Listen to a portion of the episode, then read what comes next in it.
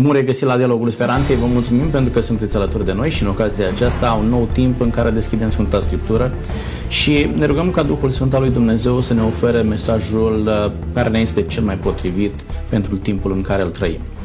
Continuăm studiul Sfintelor Scripturi și ajungem astăzi la Isaia, capitolul cincizeci și nouă. Isaia cincizeci și nouă spune: nu mâna Domnului este prea scurtă ca să mântuiască, nici urechea lui prea tare ca să audă. Și întrebarea se pune: ce anume totuși pune o zi de despărțire între noi și Dumnezeu? Vreau să răspundem la întrebarea aceasta și felul în care noi ne putem apropia de Dumnezeu, felul în care putem da la o parte tot ce ne ține la distanță de Dumnezeu, cu ajutorul invitațiilor noștri, care le spun bun venit. Avem astăzi alături de noi pe domnul Dinț Andrei. Bine ați venit! Bine v-am regăsit! Domnul Dinț Andrei este pastor în Biserica Adventistă de ziua șaptea. În mod cert, ați predicat de foarte multe ori din Isaia, capitolul cincizeci și nouă, este un capitol foarte cunoscut și aș vrea ca astăzi să ne ajutați să înțelegem ce anume ne ține la distanță de Dumnezeu. Vă mulțumesc pentru că sunteți aici. Mulțumesc și eu. Alături de noi este domnul Cristian Popa, bine ați venit. Bine v-am regăsit. Bine să sunteți mai des aici și vă mulțumesc pentru că sunteți cu noi. Domnul Cristian Popa este pastor în Biserica Penticostală. Fără doar și poate și dumneavoastră le-ați spus oamenilor de multe ori cum anume să se apropie de Dumnezeu, ce anume ar trebui să facă, să nu intervină nimic între ei și Dumnezeu, cum ar trebui să dea la o parte orice piedică în relația lor cu Dumnezeu și aș vrea să împărtășiți cu noi astăzi lucrurile acestea. Vă mulțumesc pentru că sunteți aici. Cu bucurie. Domnul Andrei, deci ce anume ne ține la distanță de Dumnezeu? Pentru că Isaia zice nu mâna Domnului, nu urechea Domnului, dar, adică problema nu este la Dumnezeu. Intervine totuși ceva între noi și Dumnezeu și ne ține la distanță și se pare că lucrul acesta ține mai mult de noi, adică noi punem ceva între noi și Dumnezeu în așa fel încât Dumnezeu uh, să nu ne audă, să nu intervină. Vă rog. Categoric, de-a lungul istoriei am văzut și în poporul Israel, pentru că referirea acestui capitol este clar. Profetul lui Dumnezeu Isaia vorbește către poporul Israel, poporul lui Dumnezeu. Popor care a fost chemat de Dumnezeu, a fost ales de Dumnezeu, cu mână largă, nu scurtă, cu binecuvântări imense și multe la fiecare pas pentru el și totuși, oricât de mare a fost încercarea lui Dumnezeu de a se apropia și a recrea legătura uh, distrusă tot de ei, uh, ei au refuzat lucrul acesta prin nelegiuirile lor, spune Scriptura. Acum, nelegiuirile nu putem să le catalogăm decât personal. Nelegiuirile voastre. Nu înseamnă că nelegiuirea mea pune o zi de despărțire și pentru celălalt, ci fiecare are păcatul sau nelegiuirea lui.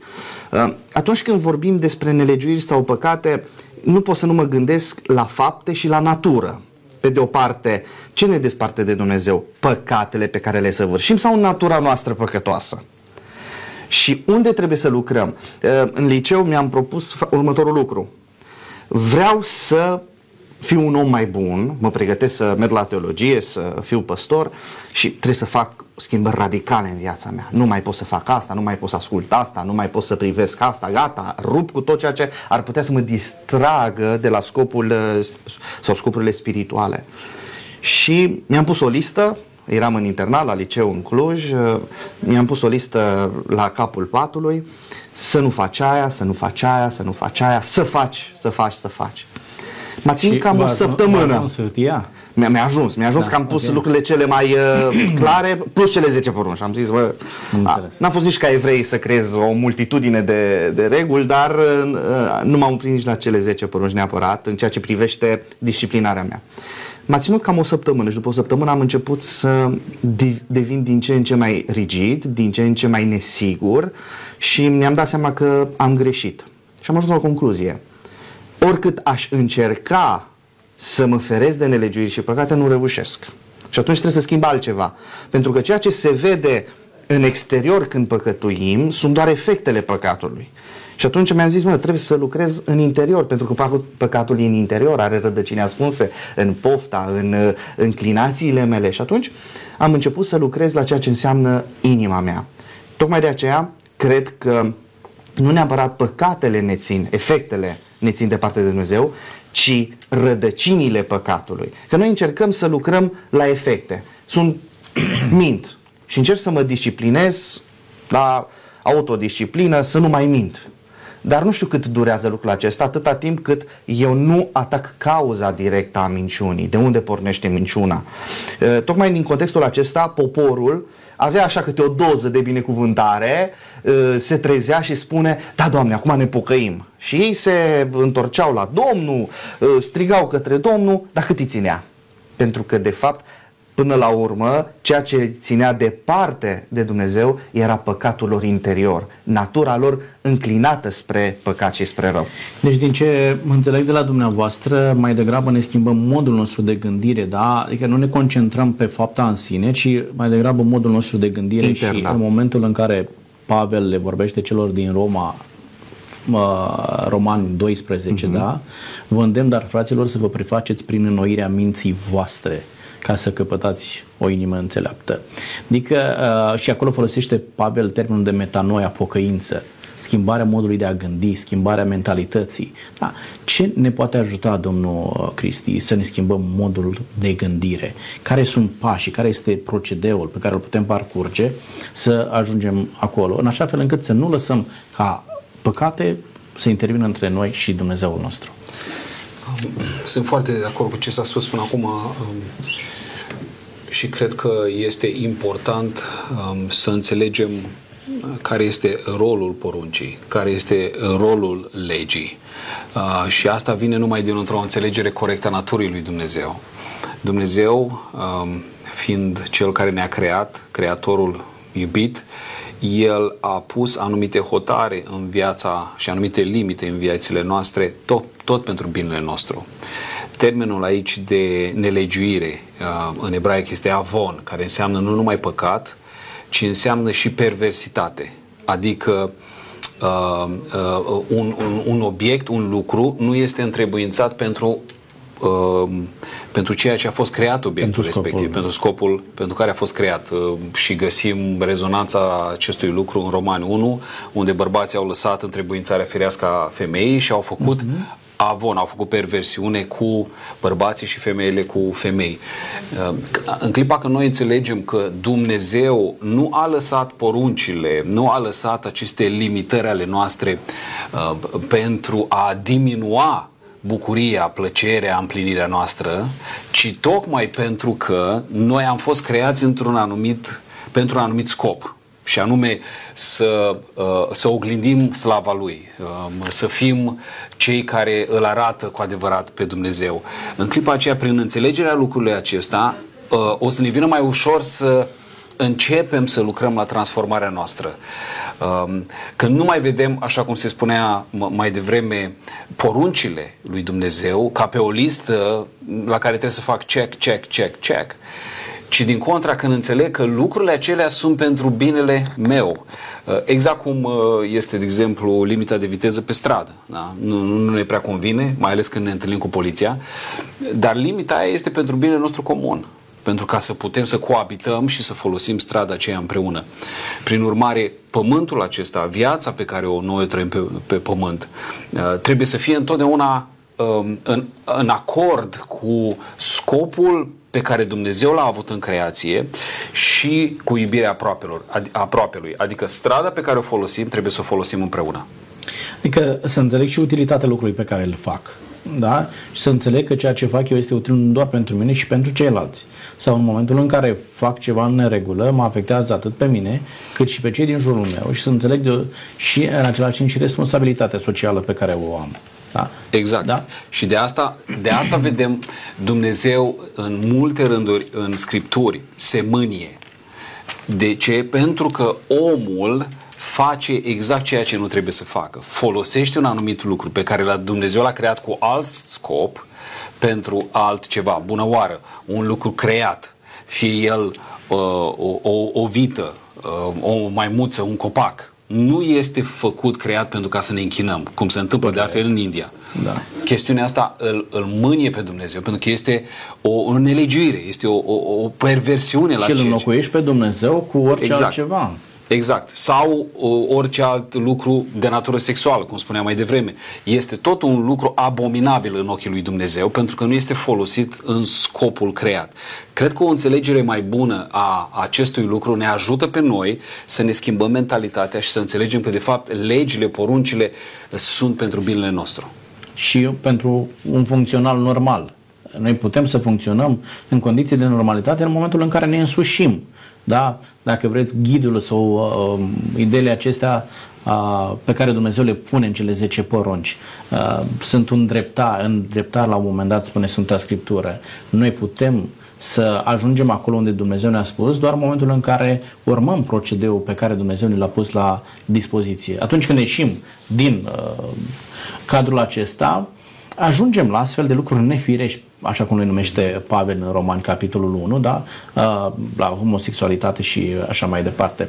Dar, domnul Andrei, vreau să revin la dumneavoastră, pentru că ați adus o idee în discuție mai devreme, și anume păcatul meu pune o zi de despărțire între mine și Dumnezeu, sau a, păcatul colectiv.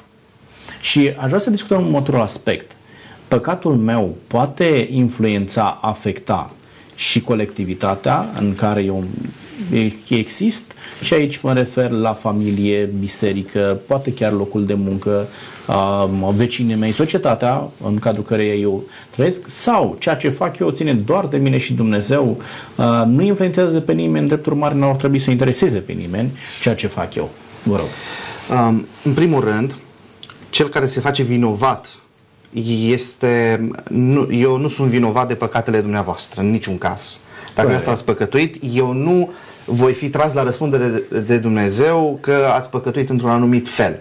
Însă, în momentul în care eu păcătuiesc, se întâmplă un lucru, foarte bine ați menționat, efectele păcatului. Păcatul are niște etape. Odată, păcatul nutrește înăuntru gândirea. De aici este cauza. După gândire urmează privirea. Privești. Începi să sau să dorești lucrul acela, de dorit.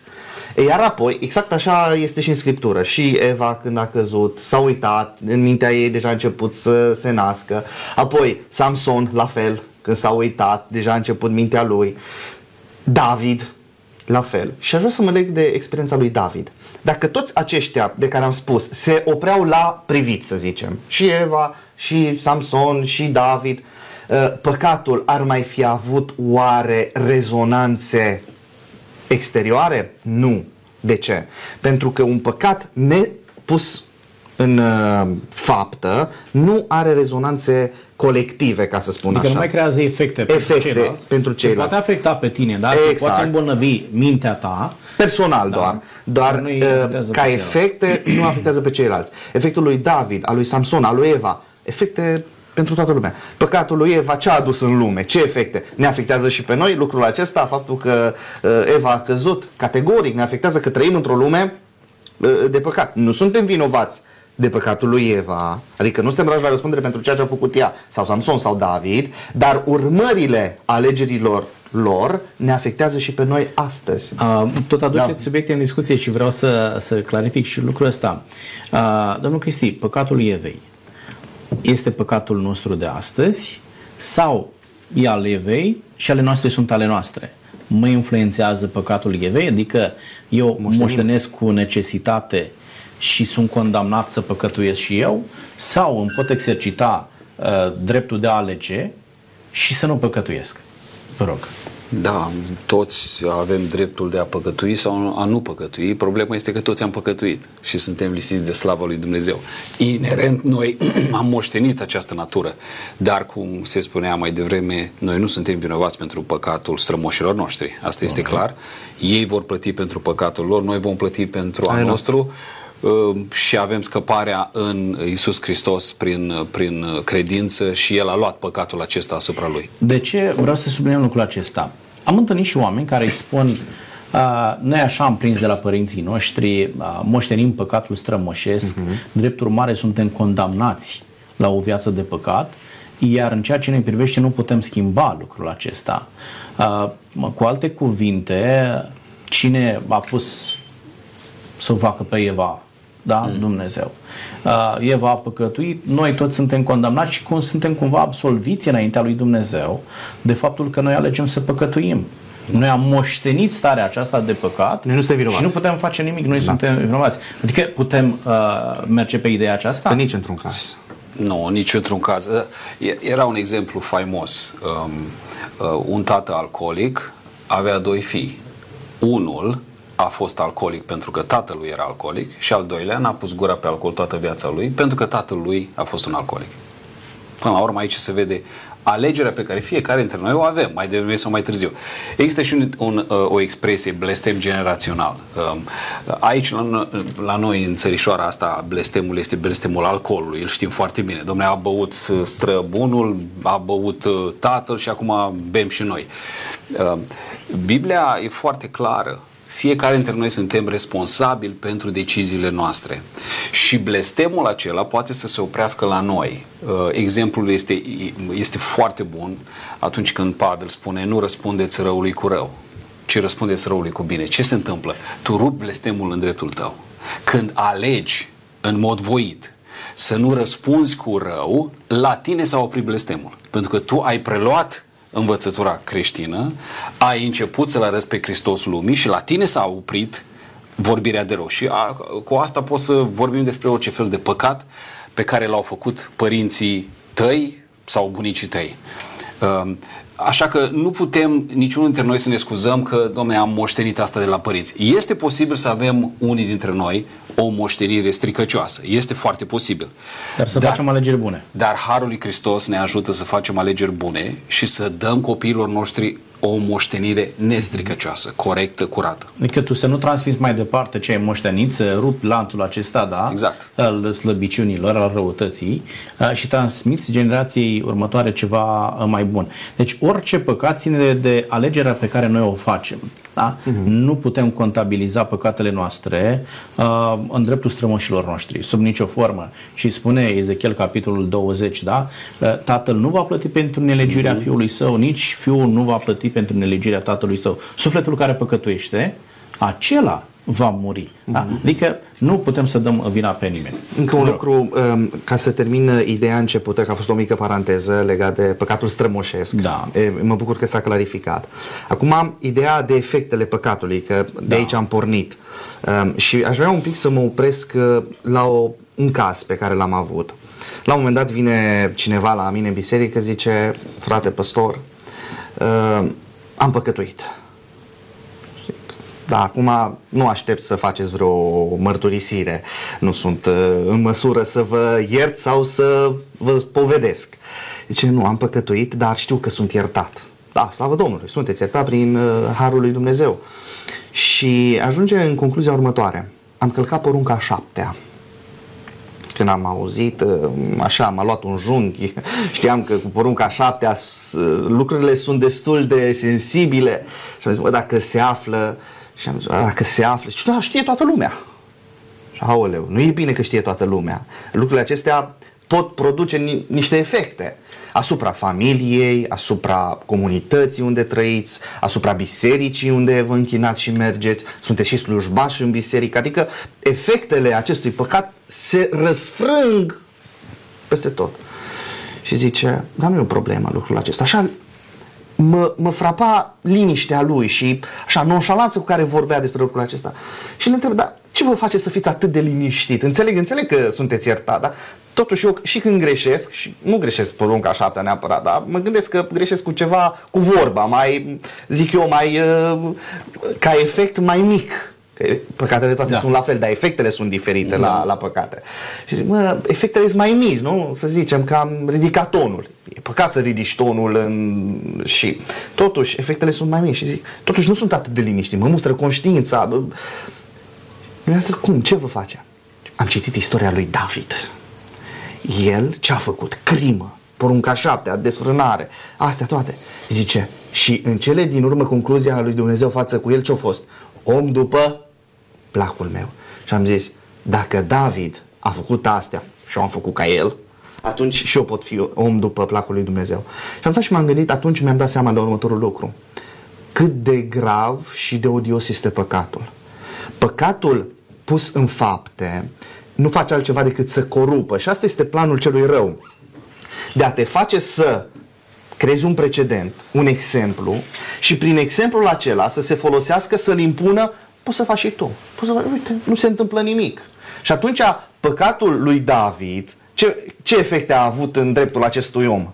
L-a corupt și pe el să facă același lucru, cu uh, ideea faptului că și el poate să fie om adică după Dumnezeu. Adică ar putea ajunge să fie om după exact, lui Dumnezeu. Exact, deci el așa da, gândea este, în situația dramatic, aceasta. Da, da, deci efectele păcatului pot crea lucrul acesta. De a ne oferi nouă o portiță sau o punte pentru a ne uh, da la o parte și a uh, scuza păcatul într-un fel anume. Uh, ceea ce este greșit. Și asta încearcă să facă păcatul. Deci păcatul are mai multe faze. Odată în interior, apoi vezi, apoi săvârșești și dacă s-ar opri aici ar fi bine. Ai săvârșit păcatul și gata, se închide cutia și la revedere. Dar nu se închide cutia. Cutia rămâne deschisă și influențează generații și generații la rând în ceea ce privește atitudinea noastră. Deci este, mai ales când vine vorba de persoane care au anumite responsabilități, anumite funcții, ceea sau în momentul în care ei greșesc sau păcătuiesc, efectele lor au o rază mult mai mare și mult mai accentuată pentru cei din jurul lor. De aceea trebuie să fim foarte atenți în familie, părinții, când greșesc și păcătuiesc, au o rază foarte mare în ceea ce privește copiilor. Cu cât ești mai influent, exact, cu atât efectele sunt mai mari. Exact. Da? A, p- vorbim de păcatul generațional, de care amintează dumneavoastră mai devreme. Spuneați că suntem o țară unde alcoolul este la el acasă, mm-hmm, și toată lumea face asta. Dar haideți să vorbim concret. Care sunt păcatele care ne țin pe noi departe de, de Dumnezeu?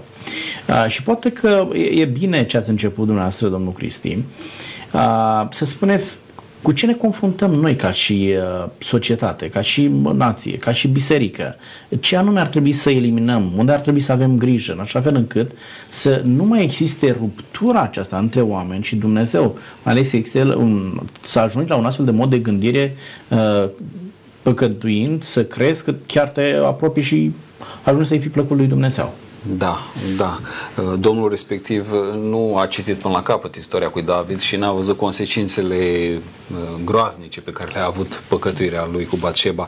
Asta este păcatul. Păcatul ne leagă, păcatul ne, ne orbește, păcatul ne face să vedem binecuvântarea ca blestem și blestemul ca binecuvântare. Bună oară dacă ai o soție de douăzeci de ani, păcatul te leagă la ochi să vezi pe alta mai frumoasă și să uiți că ea este binecuvântată în casă, femeia care ți-a făcut copii și poate nu mai arată ca la douăzeci de ani uh, și o vezi pe aia ca, uh, ca o binecuvântare, pe cea străină, și Biblia spune uh, aia este gura gropii, ai, ai, ai străina aceea te va lega și te va nenoroci. Asta face păcatul, ne leagă. Um, vis-a-vis de păcatele și care, care, care ne țin departe de Dumnezeu, sigur, noi fiind o societate în ghilimele creștină, avem mai mare grijă la păcatele de comitere, care sunt grave și care au consecințele cele mai mari, uciderea, curvia, prea curvia și așa mai departe. Însă sunt o mulțime de păcate care ne despart de Dumnezeu. Isaia spune, dincolo de mâinile mânjite de sânge, care înseamnă crimă, degetele de nelegiuiri, care înseamnă mită, buzele de minciună, limba vorbește nelegiuiri, deci trebuie să avem mare grijă la vorbă. Și apoi descrie cumva, dacă vreți, națiunea păcătoasă. Zice, nimănui nu-i place dreptatea, nici unul nu judecă cu dreptate. Ei se bizuiesc pe lucruri deșerte și spun neadevărul, zămislesc răul unde în inimă, uh-huh, și de acolo se naște nelegiuirea. Cred că este, cum se spunea mai devreme, este o stare a inimii. O stare a inimii generalizată. Dacă ne uităm, um, eroii actuali sunt, uh, nu sunt oamenii care au, uh, au uh, reușit în familiile lor. Nu sunt oameni care au reușit să, să, și au biruit în urma a patruzeci de ani de căsătorie, a patru-cinci copii care sunt ceva pentru societatea noastră. Nu, ăia nu sunt eroi pe care îi veți vedea la știri sau în tabloidele actuale. Eroii sunt cei care au reușit să fie avuți, care reușesc să schimbe femeile ca pe, ca pe șosete și așa mai departe. Deci în societatea noastră vedem o inversare și ceea ce spune Isaia aici parcă, parcă descrie România sau Europa, dacă vreți, lumea anului două mii douăzeci și doi aproape, acolo unde unde răului îi se spune bine și binelui îi se spune rău. Sunt o mulțime de păcate, o sumedenie de păcate care ne leagă și păcatele acestea nu sunt neapărat de comitere, ci și de omitere. Atunci când uităm să facem bine celui de lângă noi sau când ne aducem aminte numai de Crăciun, de săracii uh-huh. de la bloc sau de săracii de la sat. Atunci când ne punem noi pe primul loc, când frigiderele noastre dau pe din afară și aruncăm cincizeci la sută din mâncare după sărbători și o mulțime de oameni pe care noi îi cunoaștem suferă de foame. Astea sunt păcate care ne despart de Dumnezeu. De fapt, ceea ce ne apropie pe noi de Dumnezeu este o inimă ca a Lui. O inimă care suferă pentru păcătos, o inimă care plânge cu văduva, o inimă care, în care încape și orfanul. De altfel și fratele Domnului Iacov spunea care este religiunea adevărată. Nu numai să ne păstrăm neîntinați de lume, ci să avem grijă de văduvă și de orfan. Credința fără faptă este moartă, da? C J Iacov, nu poți să emiți pretenția că ești un om credincios în momentul în care nu-ți pasă de cei din jurul tău, nu reușești să fii empatic cu cei mm-hmm. din jurul tău, așa cum spuneați mai, mai devreme.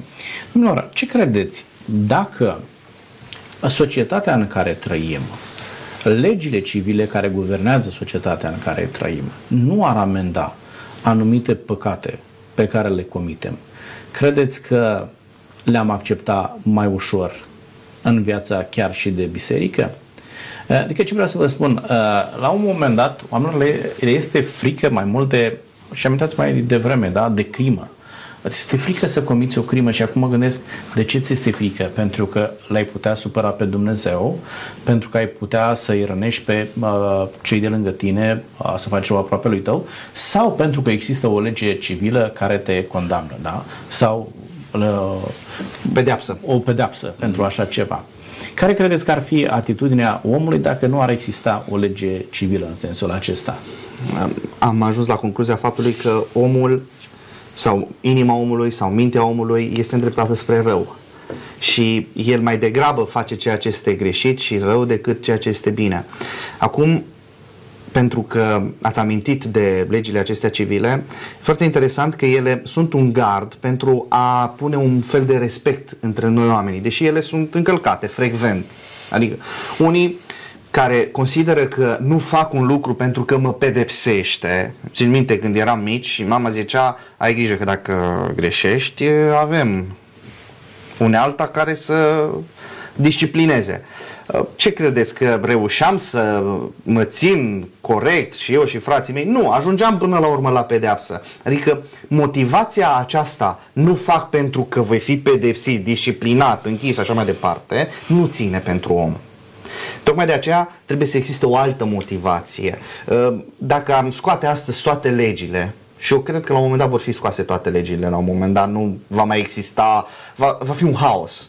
Lipsa legii înseamnă haos. Legii bune mă refer, nu da. legii, va exista o lege la un moment dat și legea haosului, și haosul are anumite legi după care guvernează, însă este haos. Uh, nu cred că uh, legea sau efectele legii, disciplinarea, ne ține chiar pentru o perioadă lungă de timp, ne ține uh, strânși. Dacă eu vreau să mă răzbun pe cineva că mi-a făcut ceva, găsesc în așa fel metoda încât să spun, mă, chiar și dacă fac închisoare sau chiar dacă plătesc o amendă sau chiar dacă îmi asum. Dar nu este o stare de normalitate. Este un caz de forță majoră, ajungi într-o situație de disperare. Există un vehicul care te conduce într-acolo mai puternic decât frica ta față de legea care există și ar putea da. să te amendeze. Da? Dar sunt cazuri excepție. Dar imaginați-vă ce, cum ar trăi o societate în care să nu existe uh, lege. Da? Cum spunea Thomas Hobbes, omul este lup pentru om. Da? Dacă n-ar exista niște legi care să reglementeze relațiile dintre indivizi, oamenii s-ar sfâșia unii pe alții. Uh, și dacă o lege civilă ne este atât de necesară, cât de necesară este legea lui Dumnezeu, care te învață cum să funcționezi. Da? Uh-huh. Și acum eu ce fac? Uh, dacă nu există o lege, mai comit asta sau nu?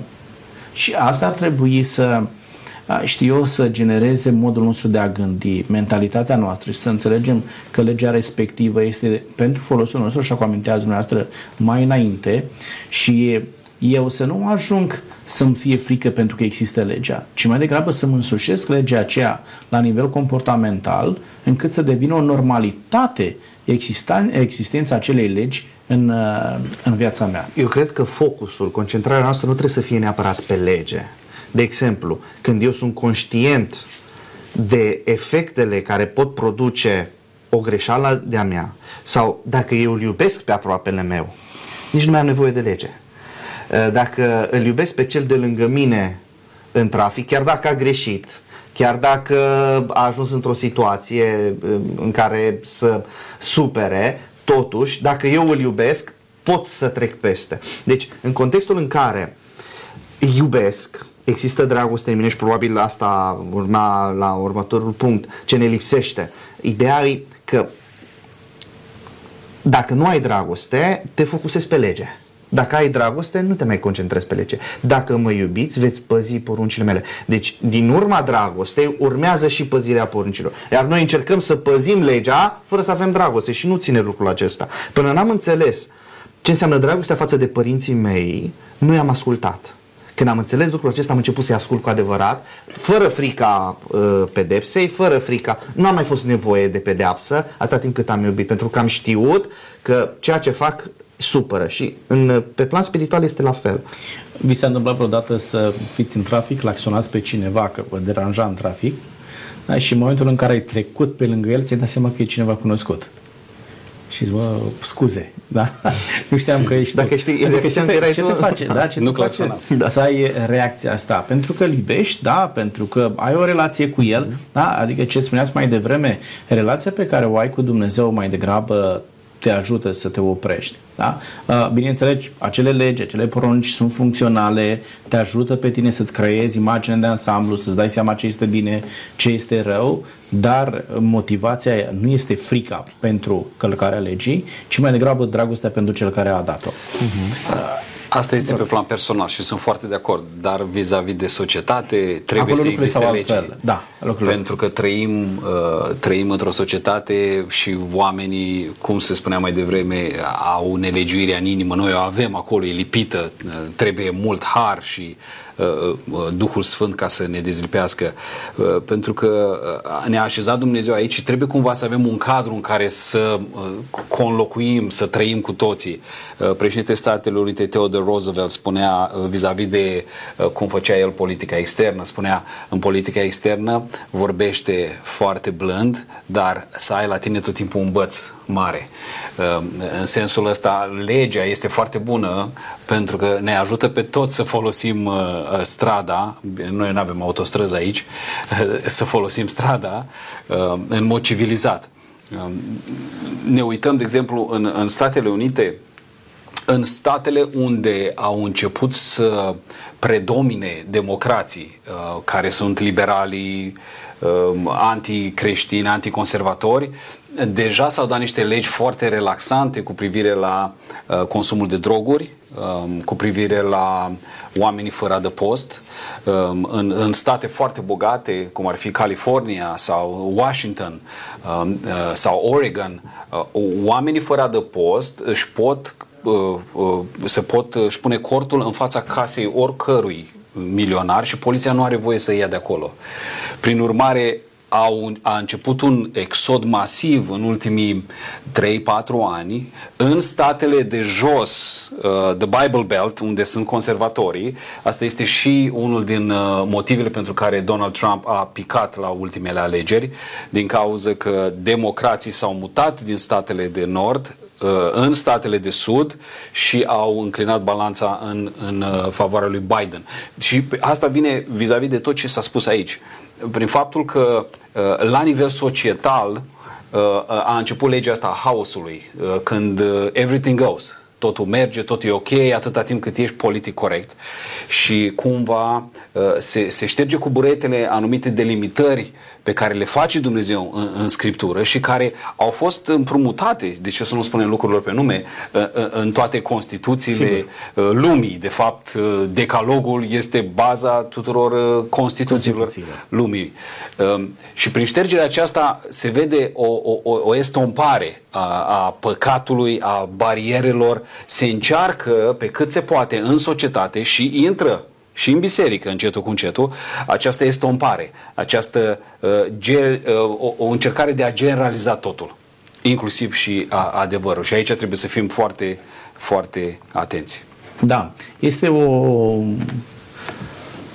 flexibilizare a modului de a gândi, se poate și așa, nu e absolut nicio problemă, atât timp cât nu te afectezi pe tine, mai puțin contează ce, ce fac eu. Acesta este motivul pentru care întotdeauna oamenii care vor ajunge în Împărăția lui Dumnezeu sunt oamenii care vor rămâne la ceea ce spune Scriptura. Atâta timp, de ce zice la un moment dat Isaia, da, opt cu douăzeci, la lege și la mărturie, da. Căci dacă nu vor vorbi așa, nu vor mai răsări zorile asupra poporului acestuia. Un popor ajunge la prosperitate și reușește să rămână consecvent în spiritualitatea sa, în condițiile în care rămâne consecvent învățăturilor din Sfânta Scriptură. Doar, sunt multe ocazii în care luăm decizii, așa cum spuneați mai devreme, de a ne schimba, de a ne schimba viața, vrem să devenim mai buni, vrem să devenim altfel decât am fost. Uh-huh. Ce anume ne împiedică să ducem procesul acesta până la final și să obținem ceea ce ne dorim, cu atât mai mult cât este un lucru bun și Dumnezeu își dorește să te schimbi în bine? Ce ne împiedică, domnul Andrei, să ajungem acolo? În primul rând, unii dintre noi încercăm să ajungem la lucrul acesta, bunătate, spiritualitate, pe, prin forțele proprii. Uh-huh. Eu pot. Uh-huh. Și aici intervine o mare greșeală. Eu nu pot. Niciodată nu voi putea. La fel ca experiența avută în liceu, am încercat, au mers probabil câteva zile, eram eu conștient că am mers câteva zile, probabil nici alea nu au mers, că sigur am păcătuit fără voia, cel puțin, uh, și îmi dau seama că de multe ori încercăm prin forțele proprii să ajungem la lucrurile acestea. Și cum încercăm prin uh, forțele proprii? Încercând să facem fapte bune, milostenii, încercând să oferim, începând să dăm, începând să facem lucruri bune și astfel ajungem la concluzia, ia uite, am oferit, am dat, acum sunt bun. Asta mă arată că sunt bun. Scriptura spune, faptele voastre bune sunt ca o haină mânjită înaintea lui Dumnezeu. Pe de altă parte, căutați mai întâi împărăția lui Dumnezeu și toate lucrurile vor fi date pe deasupra. Noi ce căutăm mai întâi? Să oferim ca să arătăm că suntem buni, apoi în contextul judecății și revenirii Mântuitorului Domnul nostru Iisus Hristos, spune, vor veni și vor spune, păi n-am fost noi și am făcut asta, te-am, te-am, te-am, am făcut. Și Domnul Iisus Hristos le spune, plecați de la mine că ați lucrat fără de lege. Fără lege. Observați, noi încercăm să facem lucrurile, dar prin propria metodă sau cum vrem noi. Așa îmi convine mie, așa îmi place mie. E, nu există subiectivism în ceea ce privește creșterea spirituală, ci trebuie să existe doar partea obiectivă din perspectiva lui Dumnezeu găsită în Sfânta Scriptură. Doar Sfânta Scriptură ne poate oferi calea directă spre ceea ce înseamnă uh, depășirea nivelului de păcătuire. Spune acolo păcatul mărturisit. În primul rând trebuie să realizez următorul lucru. Eu nu pot. Mărturisesc că sunt un păcătos, mărturisesc că sunt un mincinos, mărturisesc că sunt, sunt, sunt. Și prin lucrul acesta, prin mărturisire, primul pas, mărturisirea, bineînțeles că dacă rămân doar aici, sunt tot pierdut. Trebuie să existe și alți pași care să mă ajute să termin odată cu păcatul, să nu-l repet, să trec la fapte și așa mai departe.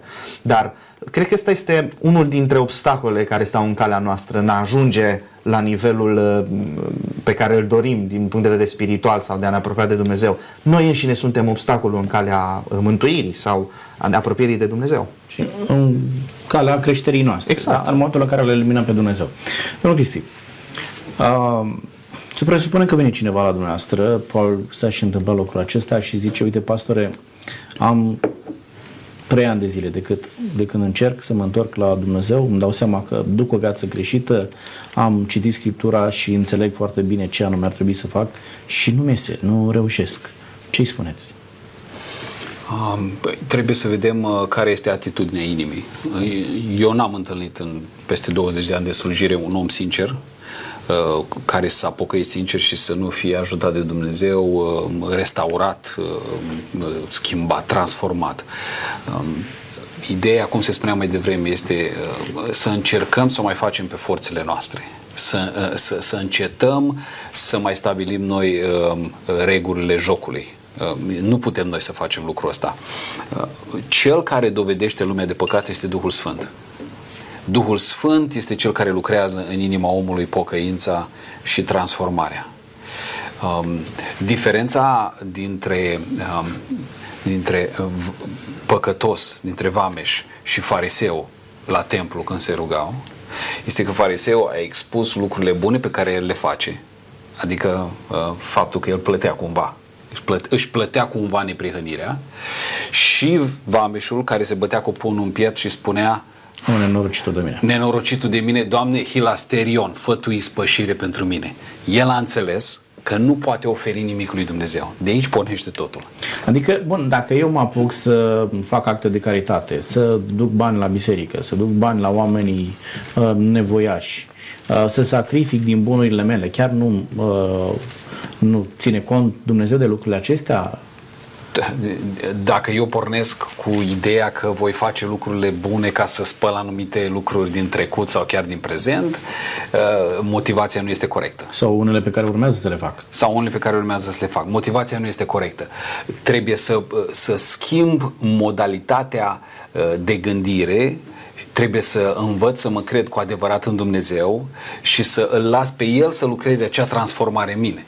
Nu să încerc eu prin anumite lucruri să spăl, să, să modific cumva anumite păcate pe care nu am de gând să le las. Bun, ați putea să oferiți oamenilor care este cheia succesului, să spun așa, că toată lumea așteaptă așa o soluție miraculoasă prin care se poate crea transformarea aceasta. De cine ar avea nevoie? Ce anume ar trebui să facă ca această schimbare în bine pe care aici o doresc să aibă loc cât mai, mai repede? Cine este cel care produce schimbarea aceasta? Dacă ați spus ambii, doamne, eu nu pot. Dacă rămân pe eforturile mele personale, nu reușesc să duc la capăt procesul acesta de pocăință. Da? Cine poate să facă lucrul acesta? Mergem înapoi la pilda fiului risipitor. Când și-a venit în fire, s-a întors acasă la tata. Aia este starea inimii la care toți trebuie să accedem.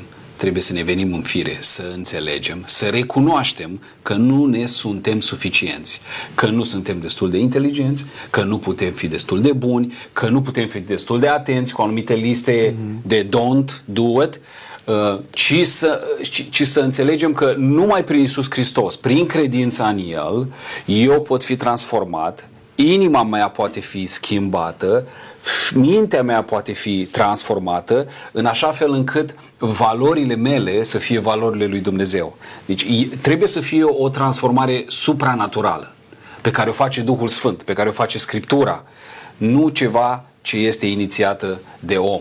Căci toți au păcătuit și sunt lipsiți de slava lui Dumnezeu. Automat, omul de sine stătător, prin, sine, prin el însuși, nu poate să se transforme, nu poate să se schimbe. În regulă. Deci Duhul Sfânt al lui Dumnezeu este cel care reușește să creeze această întoarcere la, la Dumnezeu. Bun, cum sau ce ar trebui să fac să-i permit Duhului Sfânt să creeze lucrul acesta în mine? Pentru că presupun că Duhul Sfânt nu poate să facă transformarea dacă eu nu-i permit să facă lucrul acesta, nu? Adică Dumnezeu nu intră niciodată cu bocancii în viața noastră și spune: din momentul acesta nu mai faci ce ai făcut, o să faci ceea ce este, ceea ce este bine. Uh, întrebarea pentru dumneavoastră, domnul Andrei: atâta timp cât eu am cel puțin un păcat pe care îl iubesc atât de mult încât aș renunța la orice Să, să mă țin de acea adicție, uh, îi pot permite în condițiile acestea Duhului Sfânt să lucreze în viața mea? Să spun: uite, uh, te las să lucrezi în viața mea, dar nu te atingi de asta. Da, îmi lași țigara acolo, uh, cu restul faci tu ce vrei, mă faci un om bun, dar uh, îmi lași țigara la locul ei. Da, în uh, treburile spirituale nu merge cu aproape sau cu nouăzeci și nouă la sută sau cu optzeci la sută. Aproape uh, înseamnă deloc. Uh, e, e ca pierdut. Tocmai din perspectiva aceasta, când există o predare, trebuie să existe o predare totală. Nu există să am ceva acolo micuț, o portiță. Mai folosesc această imagine explicând celor din jurul meu.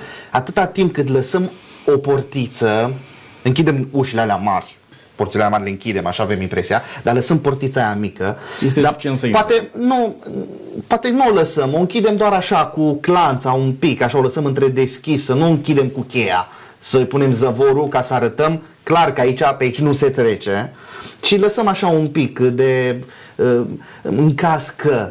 Și exact acolo vom fi atacați de fiecare dată, pentru că și cel rău știe foarte bine care este slăbiciunea noastră și acolo va ataca mereu. Nu va veni să ne atacem unde sunt porțile ferecate, ci va veni să atace acolo unde avem o mică doză de libertate. Aici e plăcerea mea nevinovată. Știți, mai folosim aceast, acești termeni. Plăcere nevinovată. E mică, e... e, e pare, atât, da? Da, pare, pare da. inofensivă, dar orice lucru de felul acesta poate deveni imens. Deci trebuie să fim intransigenți când este vorba de păcat. Pe aici nu se trece. Categoric. A, ne predăm cu totul lui Dumnezeu, renunțăm la păcat, ne punem la dispoziția lui Dumnezeu să schimbe tot absolutul în viața noastră, care ar putea crea o piedică în relația noastră cu Dumnezeu. Uh, Domnilor, spuneți-ne, după ce am luat decizia de a mă face mai bun, de a-mi preda inima lui Dumnezeu, care este următorul pas prin care să arăt și oamenilor, dar și lui Dumnezeu și mie însumi, că din momentul acesta sunt un alt om? Uh, o decizie care să fie vizibilă. Ce ar trebui să fac? Decizia scripturală este a botezul nou-testamentar și uh, uh, integrarea într-o comunitate unde se predică Sfânta Scriptură. Astea sunt uh, cele două lucruri esențiale pentru ca orice intenție bună de astăzi să devină de mâine o realitate. Și un mod de, de viață. Și un mod de viață. Pentru că, no, când facem lucrurile public, avem tendința să ne ținem de ele. De asta mergem și semnăm la starea civilă în fața martorilor. Nu luăm decizia în spatele blocului, ci în public semnăm, domne, soția asta e pentru totdeauna, soțul pentru totdeauna. Botezul este ceva identic, botezul nu te spală de păcate, botezul este doar mărturia unui cuget curat, exact. Adică a unei intenții sincere de a-L urma pe Hristos, dar este un gest public pe care îl faci înaintea martorilor văzuți și a celor nevăzuți uh, uh, și este dovada intenției tale de a-L urma pe Hristos. Este ceea ce poate să facă de fapt credinciosul. Deci ce spuneți dumneavoastră, dacă aș lua o decizie să mă întorc la Dumnezeu și nu fac pasul acesta uh, de a lua botezul, uh, aș putea la un moment dat să mă răzgândesc, nu? Sigur. Da? Mi-ar fi mai ușor. Nu știe nimeni că am luat decizia aceasta, nu știe că am depășit anumite obstacole, dar atunci când ai luat decizia aceasta public și ai spus din momentul acesta sunt un alt om, am un alt mod de a gândi, ba mai mult decât atât aparțin în anumite comunități care uh, se identifică cu un anumit mod de viață mm-hmm. pe care eu mi-l doresc de aici mai departe. Da? Mi-e greu să, să mai dau înapoi. Nu? Mm-hmm. Uh, aici, în ceea ce privește relația cu mine însumi și relația cu cei din jurul meu. Dar în relație cu Dumnezeu este, poate fi văzut botezul acesta ca un legământ pe care eu îl fac cu Dumnezeu, domnul Andrei? Categoric. Dumnezeu ne-a pus în față un legământ. La fel cum a pus în fața și poporului Israel un legământ. Problema acestui legământ nu sunt... sau nu e din partea lui Dumnezeu, ci este din partea noastră. Pentru că noi ori nu ne încadrăm în legământ, ori nu ne ținem de el. În contextul ăsta foarte bine amintit, ideea faptului că dacă noi acceptăm acest legământ și ajungem să facem parte dintr-o comunitate care și ea a acceptat acest legământ, adică se identifică cu ceea ce am decis și eu, mi este mai ușor să rămân în legământul pe care l-am făcut. Dacă sunt singur, sunt o țintă clară și cam destul de vulnerabilă în fața celui rău atunci când vin mult la mine, mulți la mine și spun eu îmi trăiesc credința de acasă. Închide-te în cămeruța. Da, și eu acolo trăiesc credința, acolo sunt cu Dumnezeu. Dacă n-am, s-ar putea să n-am nu nevoie să mă duc la n-am nevoie să mă duc la biserică, n-am nevoie să mă închin, n-am nevoie să mă arăt. Eu acolo cu Dumnezeu, acolo în sub acoperișul meu.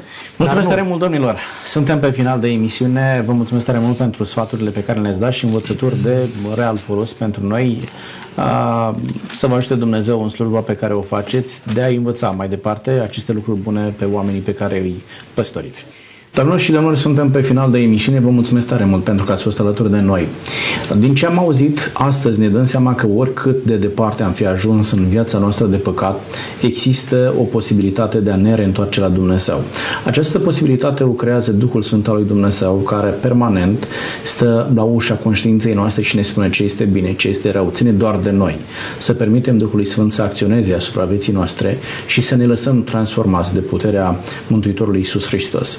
Este momentul în care să înțelegem că avem nevoie de o transformare în viața noastră, lăsându-L pe Duhul Sfânt să controleze gândurile noastre și să ne pună gânduri bune în inima noastră, în așa fel încât decizia aceasta de a ne întoarce la Dumnezeu să poată fi pecetluită printr-o decizie publică, așa cum aminteau invitații noștri numită botez, adică momentul în care îți predai inima lui Dumnezeu și spui tuturor că din momentul acesta tu îi aparții lui Dumnezeu pentru totdeauna. Vă doresc să aveți experiențe frumoase cu Dumnezeu și timpul care vă stă înainte de aici mai departe să-l petreceți cu Dumnezeu în drum spre veșnicie.